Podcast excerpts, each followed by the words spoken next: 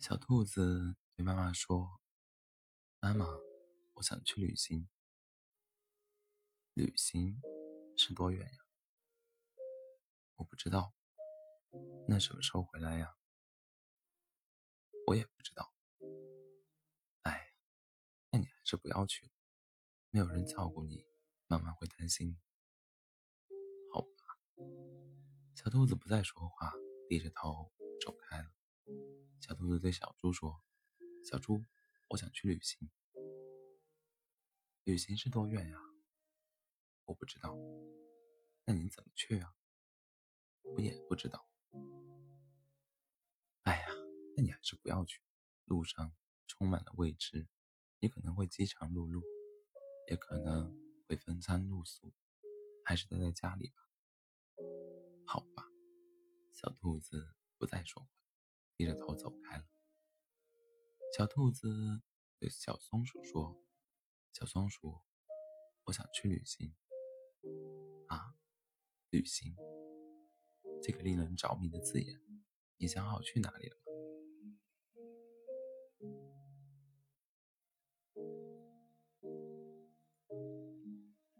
没有，这样可不行。去旅行可是件大事，得要好好计划一番才行。啊，不行，做一次计划也未免显得太不庄重。不瞒你说，我现在脑子里已经筹划了好几个方案，我已经等不及。小松鼠兴奋地上蹿下跳。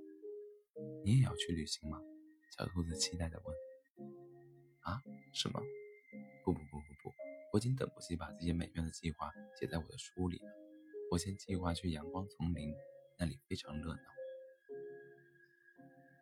我会遇到很多有趣的人和事啊！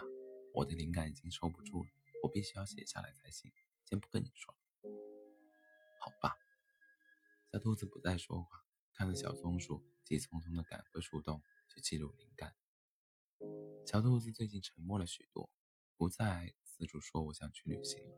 大概是大家给了他太多太多的建议和想法。小兔子蹲在菜园栅栏旁。盯着胡萝卜，不知道在想什么。小兔子，你在想什么呢？小兔子抬头，一只小狐狸睁着圆溜溜的大眼睛，好奇的看着它。小兔子，我想，我在想，我想去旅行。小兔子话一出口就后悔了。小狐狸大概也会说出很多道理来吧？它懊恼的低下了头。等着小狐狸发表意见。去旅行啊，真好！我可以跟你一起去吗？什么？小兔子惊讶地站了起来。我说：“我可以跟你一起去吗？”可以是可以，只是旅行是有多远呀？你想去多远，我们就去多远。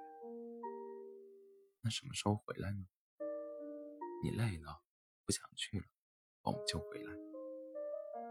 那我们怎么去？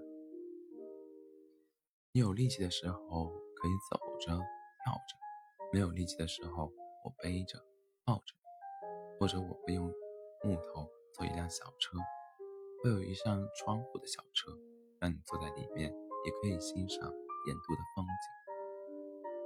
那小兔子想把这些天听到的问题都拿来问小。小狐狸却像是猜到了他的话一样，自顾自地继续说着：“我们不需要有计划，想去哪里就去哪里，自由自在才最好。饿了，我会给你找来蔬菜和水果；渴了，我会递给你甘甜的山泉水；累了困了，我会给你搭建一个舒适暖和的小窝。